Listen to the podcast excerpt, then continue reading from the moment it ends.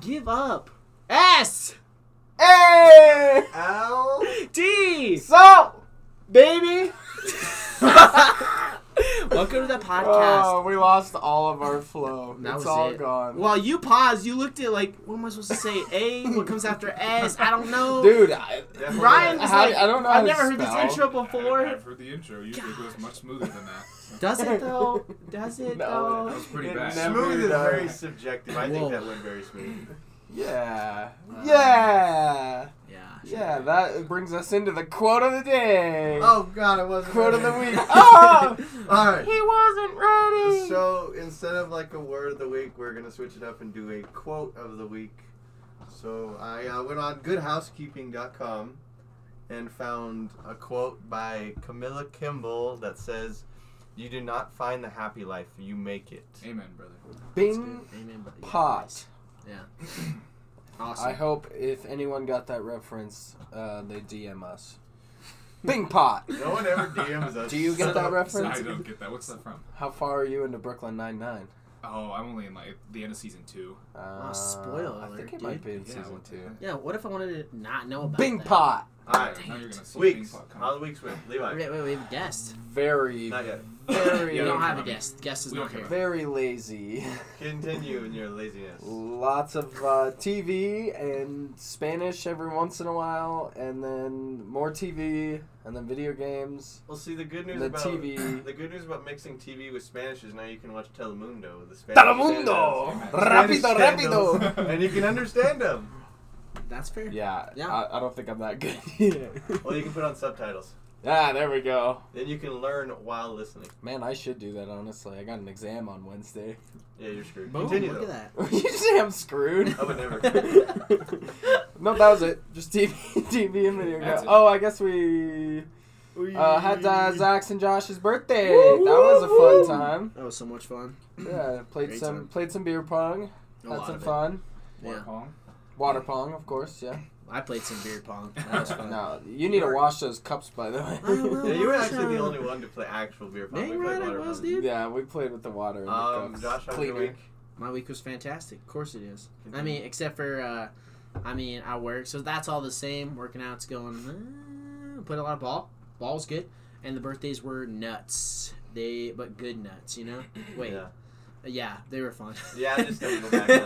I'm just gonna move past that. Like that never dude, happens. A lot of beer pong. There was a lot of beer consumed. A lot of good times though. Good memories too. This is the surprise party for everybody. That was super nice. Mm-hmm. Ali and you. Was that like and you guys, all you guys? Yeah, the girls. That was super nice for everybody. So thank you to all of you guys. Seriously, that was so sweet and thoughtful. So meant a lot for sure. But it was great. How about your week, Zach? It was good. Good. I think it was a week definitely to be thankful for. You know, like with all the stuff that's happened in my past, like just like being thankful for what I have and where I am today. I think it was really cool, like on my birthday to look back at like what all I've been through and just be grateful for everything. But it was a good week. A lot of good people, good memories. Yeah. Surprise party was really cool. Did not expect that. Yeah, it was good. It was so cool. Man, so and then sweet. The following nights were really good as well. Got a lot of like love from family and friends and stuff, so that was good. Heck yeah. It was also stressful because I was studying for tests while trying to celebrate my 21st, which is not a combo that really matches well. Yeah, it does not have good synergy. Mm-hmm. But yeah, it was good. And so we have a guest again this week, back-to-back weeks. Back-to-back. We got our good old friend Ryan Harrison. Woo! Ryan, thank you. How was your week? Yeah, my week's been pretty good. Like these guys said, we had a little surprise party for Josh and Zach. That was a good time. A couple nights in a row, we just got to hang out. That was good. I'm getting to the point though where like I think like I'm sleeping in every day, and it's happened for so long now that I want to start waking up early. Like I talked to you, Josh, about that. I'm like, I want to start waking. Like I'd be okay waking up at like 5 a.m. for a couple weeks at this point. Like I just want to wake up. Yeah. You know? Oh yeah. You were talking about like you can't sleep. Or, like or well, I don't fall asleep until like 3 in the morning now. Oh yeah. Because I'm terrible. Up till 3 in the morning, and then I go to wake up at like 10. Well, honestly though, like I mean, as bad as that is. like you could probably continue it because we have like 4.5 weeks of school left. Yeah. And then it's summer, so you know, so your sleep schedule doesn't have to be great in the summer, but it'll definitely have to reform for next fall if we go back to school. Yeah. But sorry, continue. No, yeah, that was pretty much it. I mean, I don't have any complaints, but I need to find a way to like mix up what I'm doing because it's just getting old boring. Pretty quick. Yeah. Yeah. I need a schedule again. Yeah. I'm going a little insane. Well, no, yeah. You know, like, I think it's hard, especially for this week with us, because it's, like, snowing. Mm-hmm. And so, like, the, you know, part of our way to, like, stay active or just do stuff is to get out, play ball outside, or just go to the park. True. And, you know, we're really confined to our home since it's snowing. We don't want to be outside in it. So it's like you definitely got to be ingenuitive. It was so funny. What was it? 2 nights ago? Was it last night? I'm walking around and I just fall on the floor and just lay there for like 5 minutes. Yeah. That was pretty funny. I told Josh to just start randomly videoing me, and I'll just fall to the floor and say, "Quarantine got me falling." I'm pretty sure, like, you guys remember like America's Funniest Home Videos? Oh yeah. I'm pretty sure like half of his life could be on there. What he does, it's such a funny. Dude, earlier today, freaking, I was taking a poo, all right? Okay. And I was on my phone. I dropped my phone on the floor, so I reach forward to grab it, and our toilet is really close to our counter. So I just, boom, whacked my eye. I have like a freaking knot on my head right here. Oh, dude, talk about a freaking poopy time, man. I just railed my head on the bathroom counter, and I was like, ah! Counter 1, Levi 0. That's right. Counter's winning. Oh, my gosh. Round 1, went to counter. The other day, I freaking opened the fridge and then kicked my foot into the top of it. I don't know how I did it, but I have a bruise on the top of my foot. Dude, you were getting injured left and right, it felt like, last week. Oh, that my God. Over again. Life was boxing. Throwing him in. Your wrist, his wrist for ball. Objects that can't move are just destroying Levi right now. Man, those inanimate objects got it for me. So going into, I guess, what we're going to talk about. So, Ryan, our good buddy from Casper, is a physical education major. He loves the PE. So I think we're gonna try and talk about something in that manner. I got a question for you. What is the big story? Why do you want to be a PE teacher? What happened in your life that made PE want to be your passion? That's a good question. Yeah. So I don't know. It came out of nowhere. Right when I came into college. So. Ever since, like, at the start of high school, I really got into, like, working out, and I love sports, and I love lifting weights and being in the gym, staying healthy, fit, stuff like that. And so coming into college, I knew I kind of narrowed it down to, okay, either I'm going to do something with sports and try to do, like, a sports marketing type of thing, something like that, or I'm going to go into kinesiology, because kinesiology, almost every path you go down is going to lead to something sports related. So I came into my freshman year, and I was just a kinesiology major, just a base kines major, thinking, okay, maybe I can go into, like, physical therapy, or maybe I can go down some other path, something like that. But it was actually our buddy Dalen who was on last week. Was he on last week? Yeah. Correct. So Dalen was a PE major coming into college, and I was roommates with him, and so we were taking a lot of the same classes, and I was like, he seems to really like it. I mean, I think, you know, it seems pretty neat. I mean, I love working out. I loved PE in high school, so... I gave it a shot, and I've loved it ever since. So I think it's just really worked out for me. Do you have any like high school PE stories that are like why that you know influenced it a little bit? Dude, I don't know. Experiences in PE. It's crazy. I loved PE in high school, but up until like our what was the class called? The choice-based Lifetime Fitness, where we got to do whatever the heck we wanted. Off. That was a good class. I didn't have a whole lot of good PE experiences in my life because I had terrible, knowing what I know now about PE, I had terrible elementary school PE teachers. I had terrible middle school PE teachers. And in high school, that was the only PE class I took because I just took lifting classes, and those counted for my PE credits. So I mean... let's explain real quick what Lifetime Fitness is. You guys go ahead. I have a question after. So what we did is I was in the class with Ryan, and they were 2 week, like, it was pretty much like a class you had every 2 weeks. 2 week units. Yeah, 2 week units for the class. So then... Sometimes we would do archery or dodgeball, or then like they even had like horseback riding or roller hockey. It was like we always had different choices. Yeah, it was like non-traditional PE like units or programs. What they would do is they would split the class in half, and half the class would choose tennis, and then half the class would choose dodgeball or archery or something like that. And you just got to choose which one you did, and for 2 weeks, that's what you would get better at. It's really fun, but kind of a joke of a PE class, to be honest. It was just a fun time. It was a good break in the middle of your class. A lot of seniors took it to mess around and just do whatever. Have fun.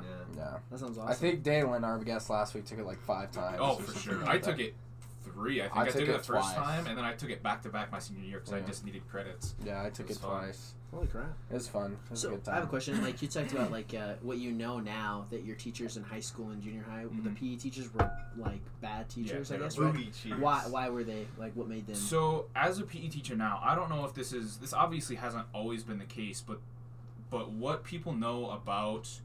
I guess like psychology and motivation and stuff like that now. Mm-hmm. When I was growing up, elementary school and middle school, I was like a pretty chunky kid, really unathletic. Okay. And a big majority of my grade, from what I remember, at least mostly in middle school, was, okay, today we're going to run the mile and you're going to be graded A, B, C, D, F based on the time that you get. And that is the most ridiculous thing I've ever seen. Like, you can't grade... a fat kid and a skinny athletic kid on the same grading scale. That is the most ridiculous thing. That's how you get people to hate physical education. That's how you get people to hate being active and working out. That's And so it's honestly a blessing that I even like working out, because based on how I was growing up, it doesn't really lead to success. It doesn't lead to me being physically active. Okay, so I got a question to branch off on that. Yeah.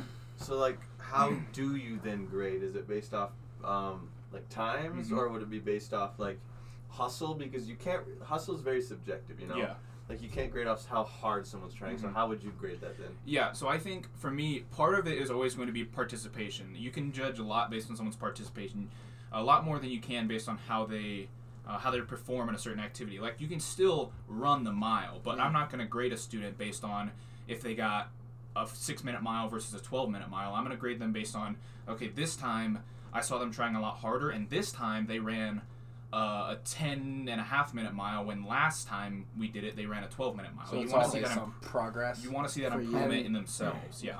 I think the word would be effort. You can see effort. Mm-hmm. You can see if someone's putting in more effort than someone else. Yeah. So like for example, like have them run it one time and kind of say there's consequences and get a baseline mark, and then every time after that, kind of like, if it improves, their grade improves, per se, or something like that? Yeah, something like that. I mean, I don't think you ever want to tell a student, like, hey, something bad's going to happen if you don't do well or something, but I think it's good to let them know right from the start that, like, they're going to be graded based off of their own performance. And so on that first run, they might not try that hard, knowing that they can beat their score next time. I'm okay with that. As long as they understand what they can push themselves to do, I mean...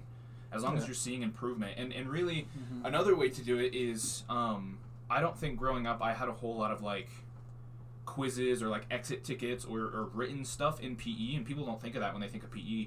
But that stuff's really helpful, too. I've taught plenty of elementary schoolers already where we do exit passes and stuff like that just to see where they're at knowledge-wise. And they're really helpful. What's an exit pass? Because I haven't been in school since. Yeah. So an exit pass is just going to be...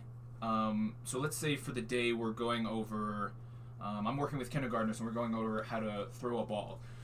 So in the lesson where I'm teaching them how to throw a ball, we're going to go over skill cues such as eyes on target, side to target, step with your opposite foot, elbow high, follow through, skill cues like that. Yeah. I'm going to go through those in the lesson. Now, knowing I'm going to go through those in my lesson plan, I'm going to make an exit ticket beforehand, where the question is something like, what are 3 of the 6 skill cues of throwing, or something like that. Okay.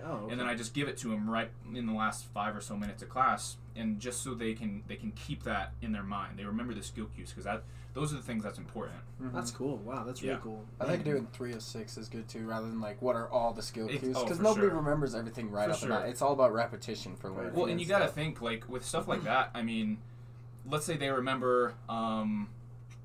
side to target, elbow up, and step with your opposite foot. A lot of the other ones, like keeping your eye on the target and following through, are going to come with that. Yeah, it's kind of common sense when you do it. Exactly.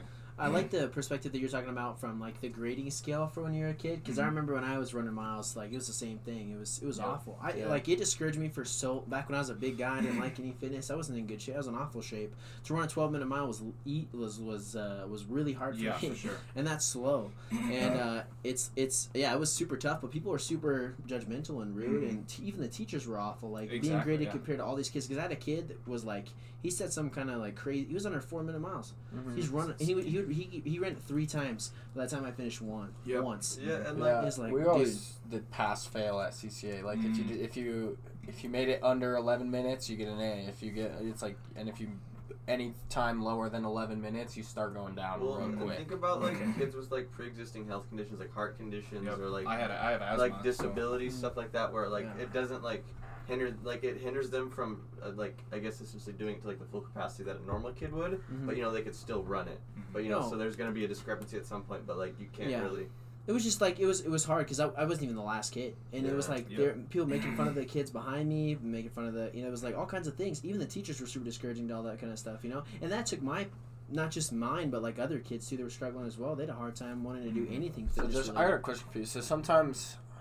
I did this every once in a while, but I would go and run with those kids. Oh, not to make fun of them. So I feel like that's good. People can take it 2 ways, though. It's like they're running with me because they are pitying me, Oh, yeah. How did you... If someone did that for you, how did you take it? That's kind of funny because I had some kids... I remember that day specifically because I had 2 kids that were like this... There was one chick and then there's 2 guys, and they were just rude people all the time. To anybody. It wasn't just me. It was people that are overweight. People that, they weren't fitness-centered and all that stuff in life.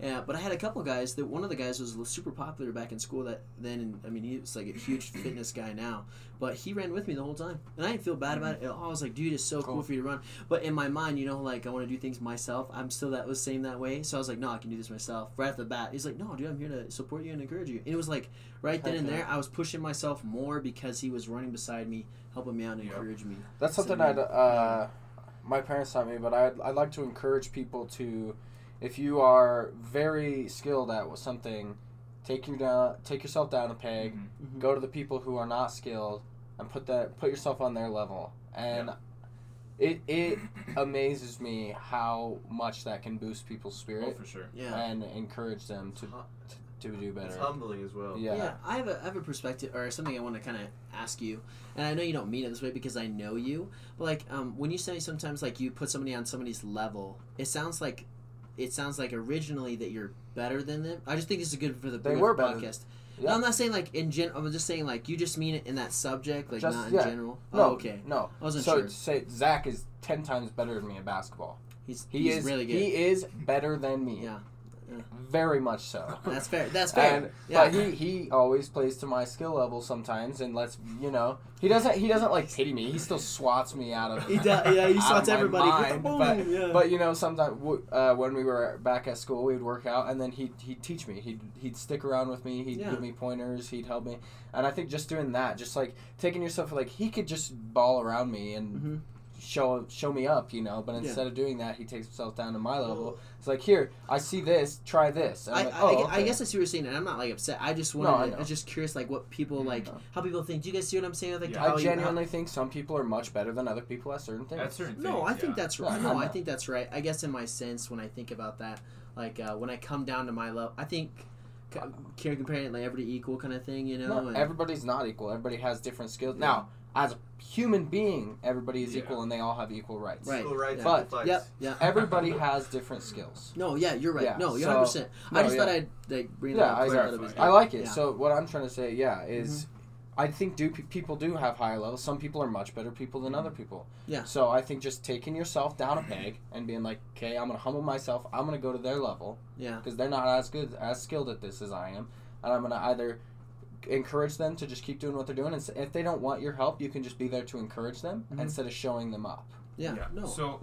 So going back to kind of what you had just talked about, the concept of, I'm going to get a little bit nerdy here for a second, but I just think it applies. But I think when you bring up the concept of a person who is slower doing the mile and other people coming up and running along with them who have finished first, I love that. I think as a PE teacher, someone who's going to be a PE teacher, not every student might love that. They might feel like they're being, coddled or something. But as a teacher, so in Wyoming at least, there's 3 PE content standards that, as teachers, we want to make sure that every student can reach in the unit that we're teaching. So there's cognitive, which is obviously what they know in their mind. So that's where you would give them exit tickets and stuff like that to see if they know the skill cues and stuff like that of a certain activity. Mm-hmm. There's psychomotor, which is the actual physical doing the skill, doing the activity. And then you have personal and social behavior. So that third one, personal and social behavior, is something that as PE teachers we're also teaching our students. So if I have students that finish the mile in 5 minutes, and I know I have a student who's going to finish it in 12, maybe 13. Yeah. One, it's not good for the students to just stand around waiting for 8 minutes while this other person finishes. Mm-hmm. But I also want to encourage them to build others up in that personal and social behavior aspect. Yeah. Yeah. Okay. And those 3 content standards aren't something that you're going to grade on, mm-hmm. But you still want to. They're Wyoming content standards, so you, as a PE teacher, you should be able to get your students to meet those standards. Exactly. Growth, yeah. So yeah, I think that fully applies to the personal and social behavior content standard. I got a question for you. Yeah. So, as these two know, both of us are very, very big sports fans, mm-hmm. and so I think I've talked to you about it, but. You want to be a coach as well, right? Oh, for sure. And so do you want to do that on the high school, middle school? What level would you like to do that at? So actually, I forgot to mention this a little bit earlier, but I guess I kind of forgot about it because I've fallen in love with PE. But the entire reason I got into PE in the first place, I think, is because I wanted to be a coach. And at least in Wyoming, this isn't like this in bigger states, bigger cities, stuff like that. But in Wyoming, to coach at any level, unless it's like peewee, you have to be a teacher in the district or employed by the district. Oh, wow. I didn't know that. Yeah, and I for sure want to be a football coach. Preferably, the high school level is sick, but eventually being a college coach would be a dream for me. To do that as a living, coaching football is my passion for sure. Mm-hmm. And PE is kind of my avenue to get there. No, like I said, I've fallen in love with that too, but... Yeah, being a high school or maybe one day college football coach would be sick. So, where does your heart lie on age-wise where you want to teach, you know? Yeah, so I've always thought of being a high school PE teacher because I like kids, but it's so much, man. Kids are a lot, man, and people don't realize how hard it is to be an elementary school teacher, not just a PE teacher, but they go from Actually, being a PE teacher at elementary school is a little bit harder, I would say. I know some other teachers are going to not agree with that, but... You love them booger pickers? Yeah, but at the elementary school level, as a PE teacher, the schedules are whack, man. You might have... So from 8 o'clock to 9 o'clock, you might have 2 first grade classes, and then for the next hour, you'll jump up to 4th grade. And then the next hour, you'll jump back down to 2nd grade, and then you have lunch, and then you'll go to 5th grade, and then you'll come... It's whack, man. Oh, my gosh. I get that, because instead of it having, like, PE as a class, it's kind of like a activity during class, because typically in elementary school, you have the... Separation. You have one teacher that teaches you each subject, PE rather... PE is separate. Yeah, so then... And then... PE, you go for like an hour in between your class time. Mm-hmm. Yeah. All right. But to answer your question, I would say high school for sure, but I haven't got a chance to teach high schoolers yet, so we'll see how that ends up. So, continuing back off, kind of what we were talking about. So, like, at least I see it, and I think that's probably the most important thing to me. Like, I don't know if you've seen the video, but there was a football coach that, like, taught his players how to change a tire. Spare tire, like, put on a spare tire, stuff like that. So with, like, you, do you believe, personally, for you, would it be more important to develop life skills / life lessons with your players or the fundamental basis of, like, football itself or, whatever sport? Mm. Like, would you like to leave a lasting impression of the skills or the lessons, like life lessons? That's a great question. Dang, that's a really good question. Yeah. Dang, I don't know. I would like to... I don't have that much experience coaching football, but... I'd like to think that you could do both. You know what I mean? Yeah. I think some of the best coaches in the game are like mentors and coaches at the same time. Exactly. They excel at both, and that's what makes them such good coaches. But I think, like, if I had to pick one, I would for sure pick, like, the life skills, life lessons, that type of thing over being good football players. Because especially in Wyoming, if I teach here, there's not many guys in Wyoming that are going to go far, go big league. Yeah. So I think it's more important for them to know how to be men, know how to be good people. And that's something I've always thought with sports. Like, it's like kind of a launching point to develop like life lessons. Oh, for sure. Like how to properly handle yourself. Like even in the work world, from like just like sports itself, you know, like how to handle a loss or like a win, like humbly, how to like humble yourself. Yeah. How to become better at that. But yeah, I think. Go for it. Oh, I mean, just off of that, like, so do you think that would change depending on what area you are? Because you just mentioned in Wyoming it'd be hard, so you'd more focus on the life lessons. Would it change if you were in a better state or a better area for football, or do you think it'd be so? Yeah, I mean, that's a good question too, because I mean, you see what I'm saying? Yeah, no, like, I feel like that's like, yeah, I feel like that's where you have to learn how to be in that middle ground. Yeah. So for me personally, like if you knew there were players that could go college or pro, I think still for me it would be the life lessons, because like think about it, like if that kid does go pro, he'll always have that lasting impression of what you gave for him, sure. How you mentored him, and like he can be thankful for that, and that can like be a part of his roots of the come up of like what he was from high school to pro, say. I get that, but I think also the coach that probably just produces winners on the field, like that focuses completely on football. I'm not saying that the players that they create are great, maybe people as much, but they might be better players. I'm not trying to sound like I don't know if that's true, and I'm just like, but I was just curious how you felt about it. I think it is tough because I think most people who have played sports know or have some experience with the best coaches they've ever had, who know the sport the best and produce the best outcomes, like winning-wise, are not the nicest guys. You're not the nicest women or whoever it is. They're not the nicest people because they're so focused on winning and getting the job done. And that usually works, but... I'll say the high school level is more mentorship type aspect, I think. Okay. Like, unless you're getting to, like, the big high schools that are nationally ranked and I think constantly recruited, like, I think mentoring, like, players is more important, but at the collegiate level and the professional level, like Ryan said, they're getting a fat paycheck, so they're going to do whatever they feels best for them. Well, that's fair. Yeah. That's why I think another reason I... like the fact that you want to go into high school is more, or junior high even, is you have more of an impact on those students' lives. Definitely. Because in elementary school, you know, PE teachers are there to, you know, keep you active. They're not really teaching you how to be a good, what was the word, social something. That personal and social behavior. Exactly. So, I mean, you get most of that with your parents at that point. But when you get into junior high and high school, you start learning that for yourself. And you're out of the house more, and you're trying to learn that, and you're becoming who you're going to be for the rest of your life. Typically, is you're learning who you are as a person and everything in those stages in your life, junior high and high school. And I think that's when it's really good to have a really great mentor/coach.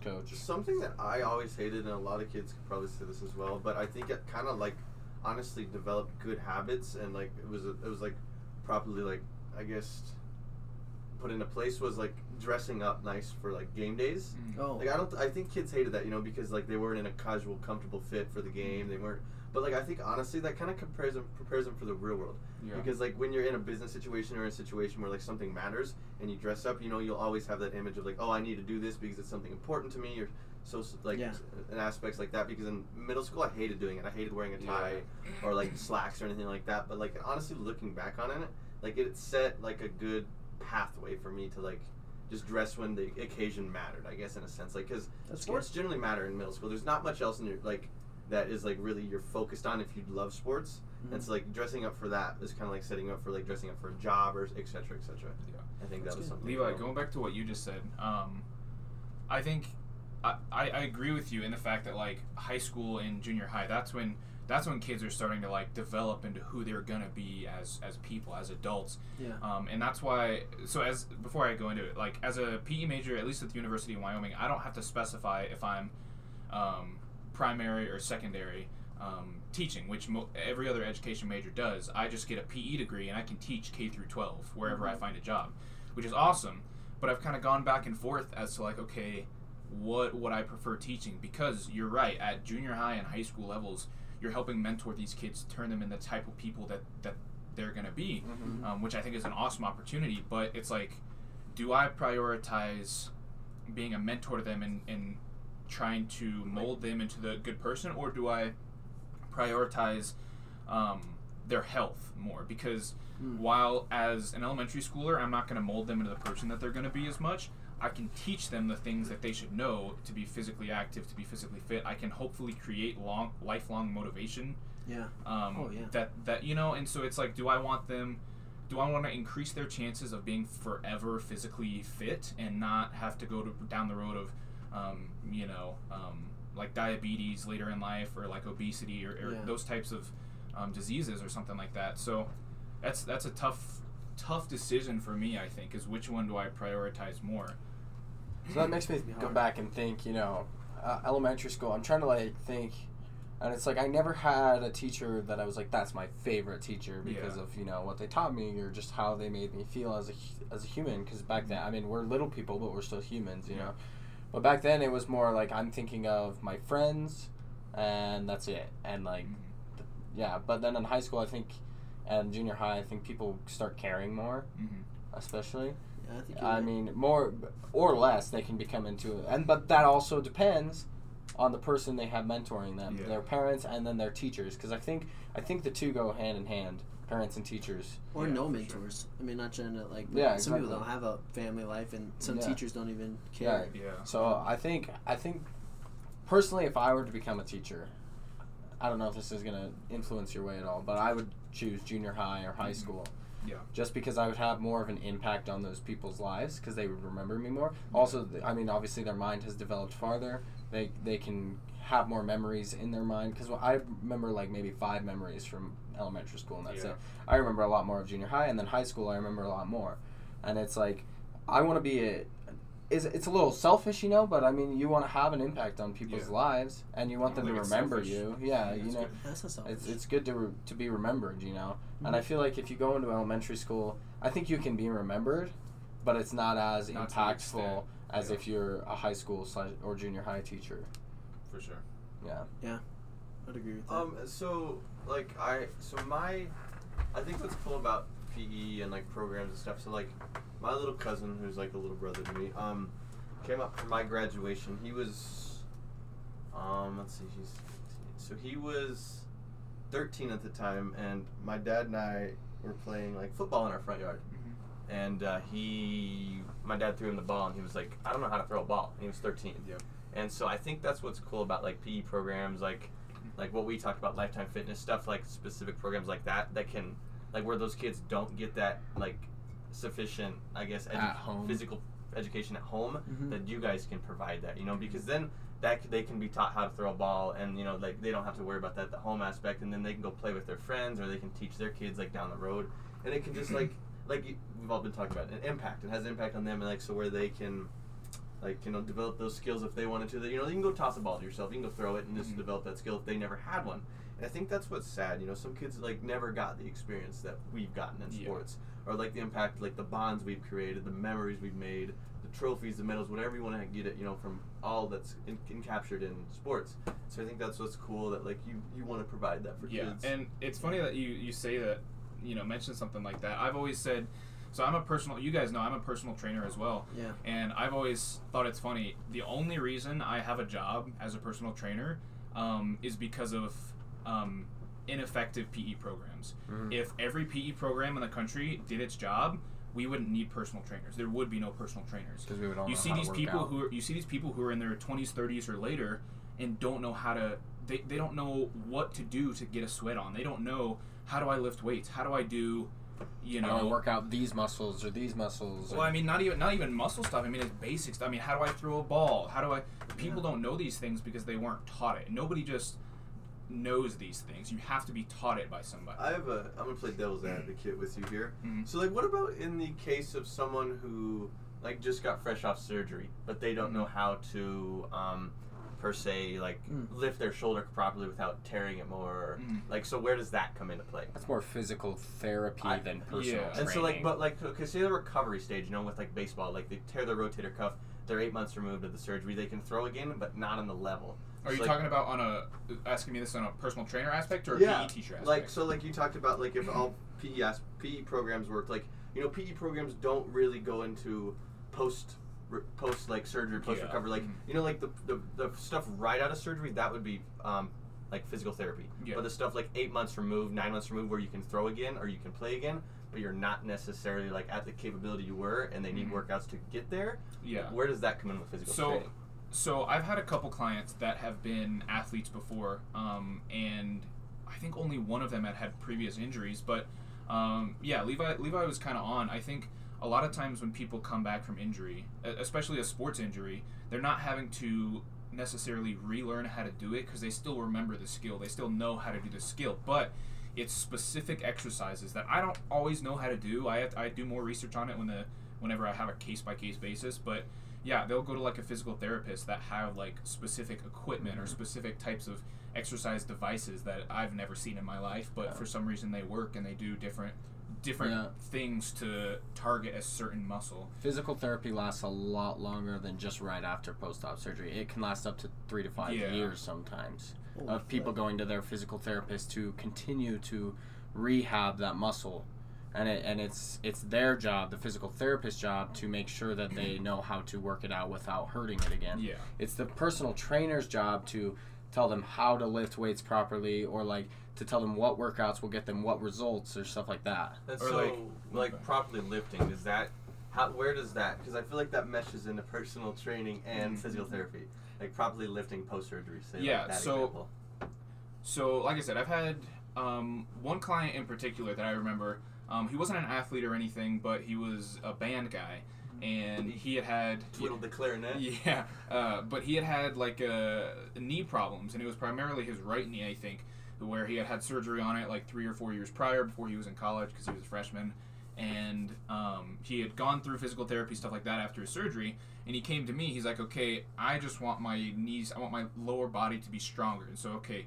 As a personal trainer, I have to think, okay, 3 or 4 years post-surgery, post-physical therapy, he's no longer at a place where he's going to re-injure it, most likely, by me doing something with him. He just wants to strengthen those muscles. So as a personal trainer, I can go, okay, what exercises can we do to target the knees? Okay, so with him, I did, so we would get like a box where you do like a box squats. It's probably, I don't know, 3 feet high or something.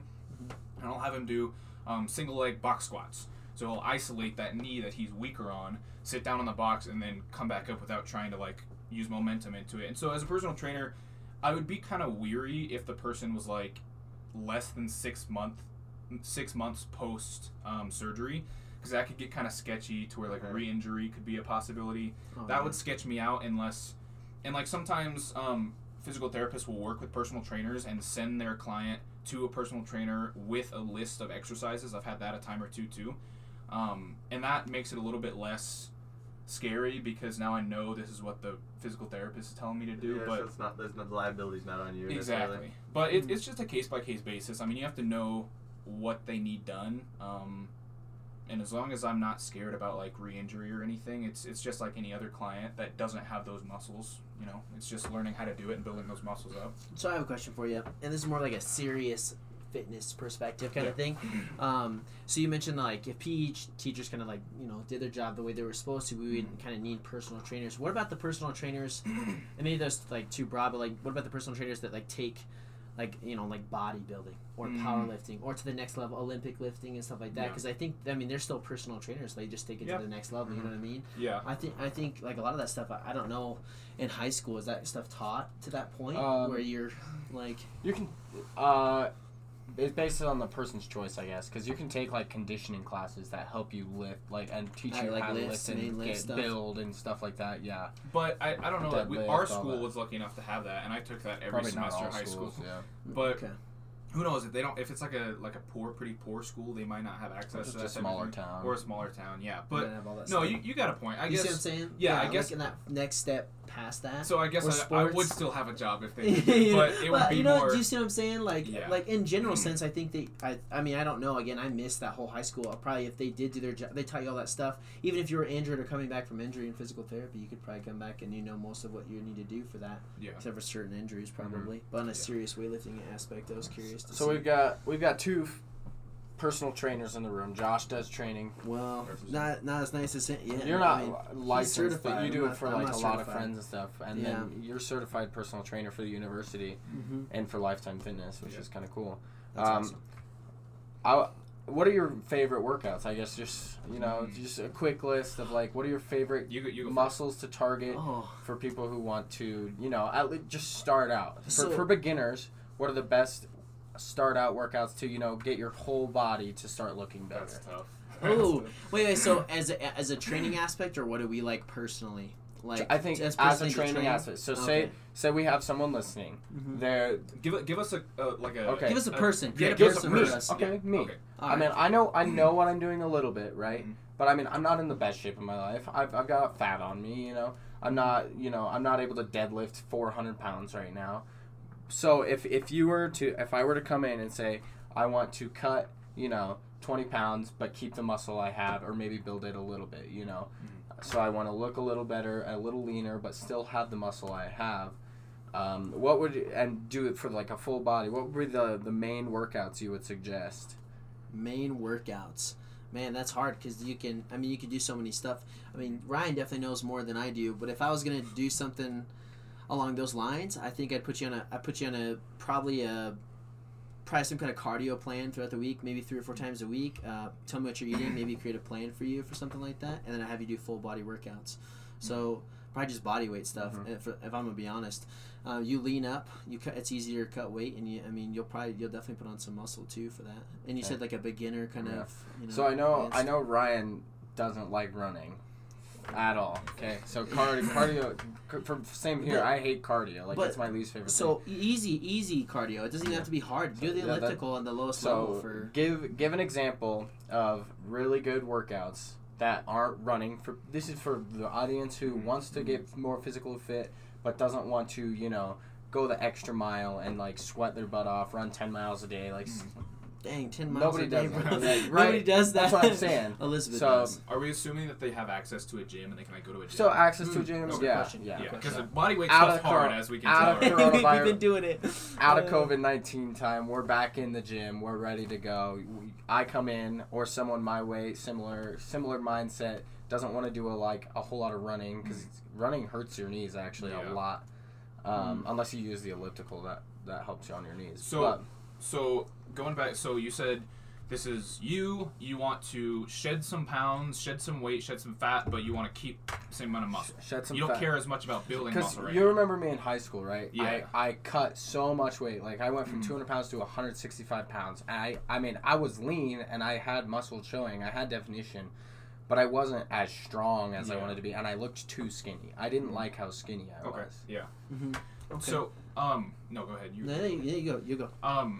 So, I'm lucky enough because I've had recently I've had some clients who aren't super overweight, but they need to shed some pounds. And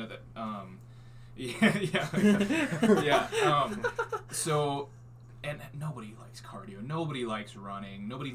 Some people like it. That's all. But when you're a person who is pretty overweight, you're not athletic. They can't run more than they can't run a mile. It's discouraging to do cardio. So with clients that I have like that, I'm gonna set up. Okay, you always want to start with some type of warm up. So that might include 5 minutes of cardio. Suck it up. You can do that. Yeah. Just to get the heart rate pumping, blood flowing, stuff like that.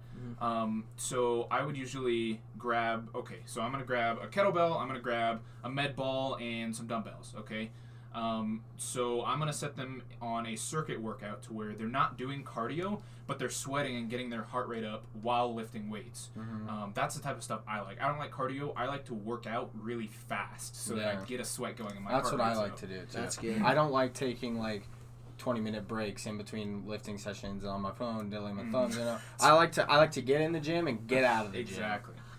So that was a direct shot at Josh. Yeah. Oh, you like to diddle around? No, I don't. I mean, he's never worked out with me, so there's no clue. I know, I was joking. But just that to say, from all the people that are listening to powerlifters, which I know a couple of you guys are, it's okay to take those phone breaks because you should rest your muscles before you lift. Powerlifting is a whole different scenario. I know, but you just said there's a reason why people do that kind of stuff. That's why I said I don't like to do that. Yeah. That's not my. I'm not trying to get 400-pound muscles. I'm not trying to be that guy. I'll be the rock. I'll be the rock. I don't mind you. You're awesome. Yeah, you're amazing. Yeah, you're gonna get it in there. I agree with. I agree with what you said. I think also kettlebells are a great way to burn fat.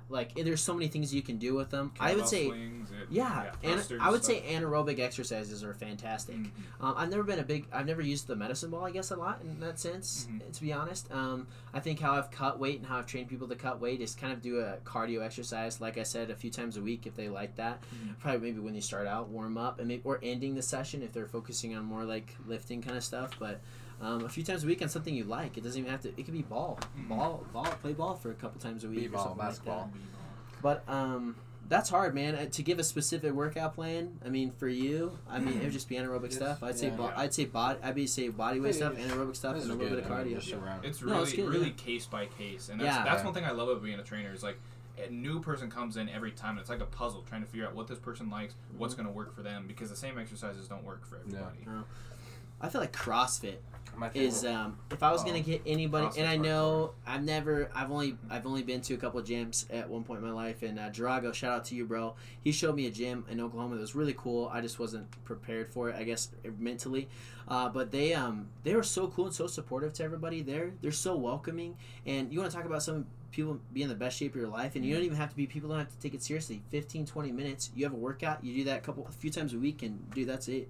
And that's intense, it's fun, it's super helpful, and got a great environment. You know, I was going to recommend something to somebody. My favorite medicine ball workout is when you work out your arms and legs at the same time as when you do you throw it up on the wall and do squats and catch it. Those are great. I do that one a lot. That one's my favorite.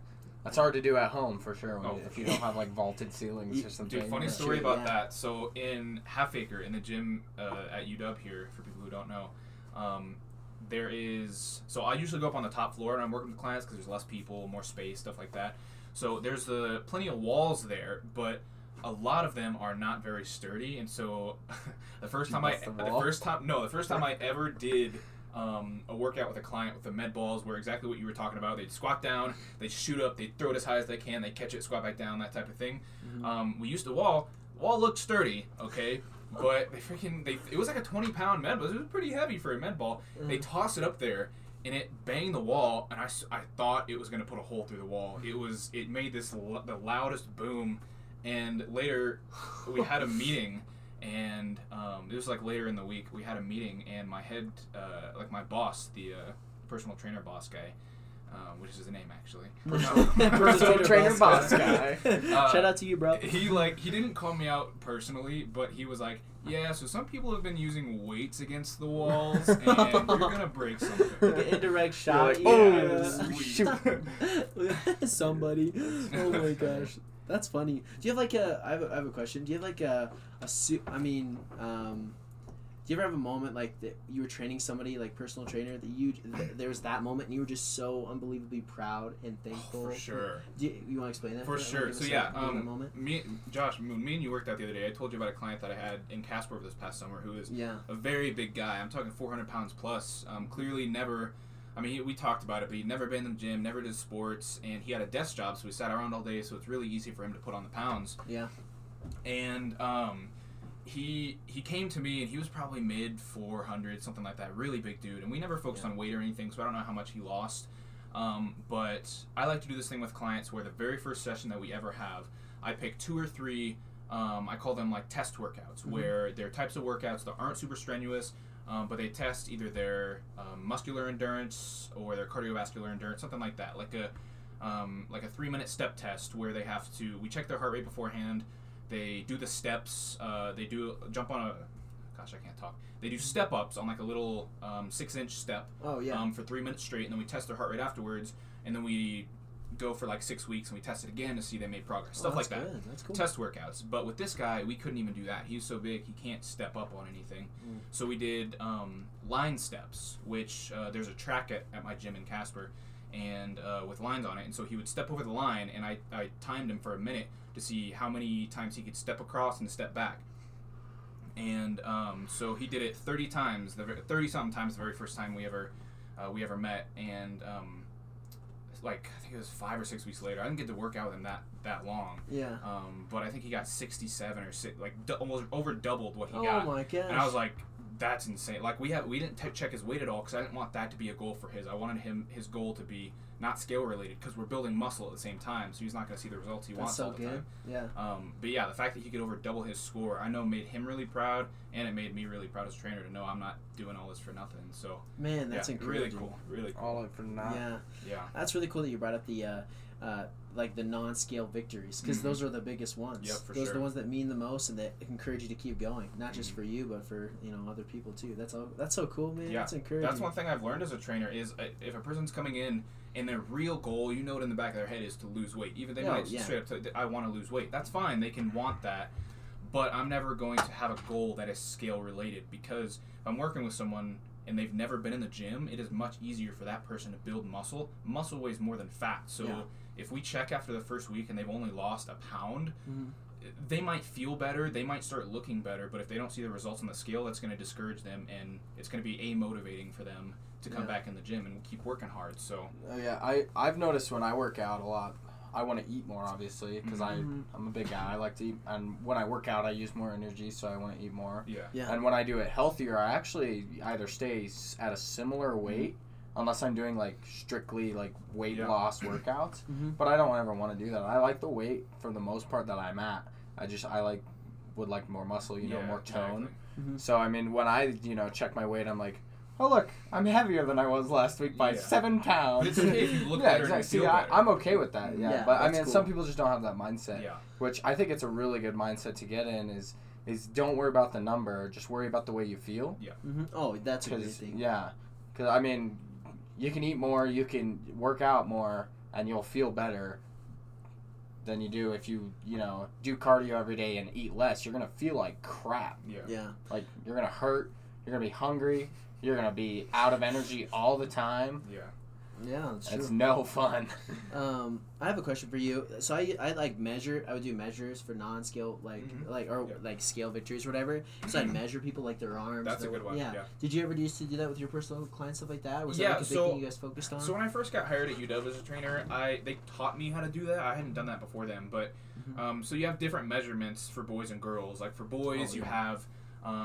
you have it like on the arm, you have the waist circumference, you have thigh, you have so you can do the measurements, but you can also do what they call a skin fold test, where you pinch the skin in certain areas. And so I learned that one. Sorry, I'm not talking about the circumference. No, it's okay. The skin fold test is the same type of thing. I've never done that one, so I've done the other measurements. It's the same exact concept, because the more fat you're going to lose, the less stretchy your skin's going to be. The less fat you're going to be able to... Well, your skin's going to get stretchier. Yeah. But you're not going to be able to grab as much fat. So with boys, you have like... you grab it on the chest here is one of them. Yeah. You grab the top of the thigh. You grab the belly like this. There's like a bunch of different... skin fold grabs that you can do.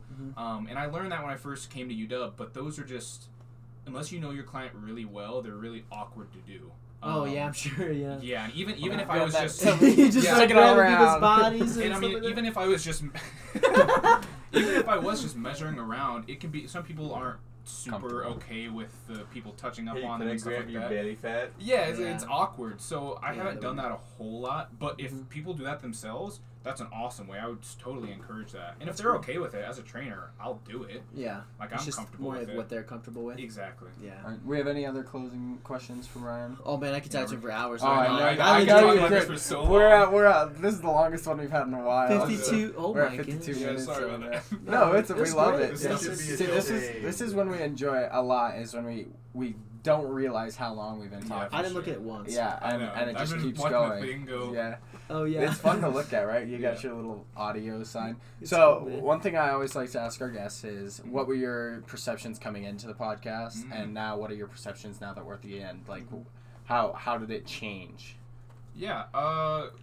Dang, I didn't think about that. But, exactly. Yeah, coming into it, I wasn't like nervous at all. Like, I know all you guys, but like I've never done a podcast before. Me and Zach have talked about doing a sports podcast before, but I've never actually done one. Yeah. So I was kind of nervous a little bit, just not knowing what to expect. But yeah, it was cool. I mean, once you stop looking at the thing and just start talking, it becomes casual. Yeah, it's just casual stuff. So yeah, it's cool. This is really cool. I like it. We enjoy it. It's fun. So for our closing segment, do you wanna talk about it a little bit? Oh, I almost feel like Zach should talk. I mean, we can all talk about it. We can all talk about it a little bit, but we have our news segment. We like to talk about something positive we found in the news or something. This week we're gonna do something a little different. We're gonna talk about something positive we've noticed locally that we really enjoy. Yeah. for sure. And I think it's just been with all the people outside, man. I mean, I know with everything closed and the park, the playgrounds are freaking locked down. You can't even play basketball at the parks right now. But there's so many people outside. They're biking, they're walking their animals, their dogs, husbands and boyfriend and girlfriends. They're outside. Man, I'm sure they're together. Maybe not. I don't know. But all I know is it's super encouraging and super nice. Yeah, people are smiling. Have you noticed that? Like, you walk by the street or you're driving and you see somebody walking there out there smiling. I never saw that before. Maybe that was just me, but it looked like everybody's super sad. I guess it's just really encouraging seeing people get out and, get some fresh air for once. Yeah, it is cool. Even with everything going on, that's so... They can be really scary for a lot of people, and it's not just here. It's people outside everywhere. Yeah. It's really cool to see. Except for people who are on lockdown and can't leave their house except for necessary. Yeah, since Zach brought that up, that perspective a couple weeks ago, I thought it was so cool because I've been talking about it almost every day. I'm like, oh my gosh, it's so cool. I wave to people now. Well, I think people are so consumed with daily life, I guess pre-coronavirus. Yeah. They didn't necessarily have the opportunity, or when they got the opportunity, they kind of just wanted to do something else, and now getting to see people do that, they can build on that, they can add that into their life when this stuff goes away, and then, they can have that aspect and always, go back to that or whatever, so. Just get out and smell the roses. Heck yeah. All right, everybody. Have a great week, and we'll hit you up next time. Thank you. Bye. Bye.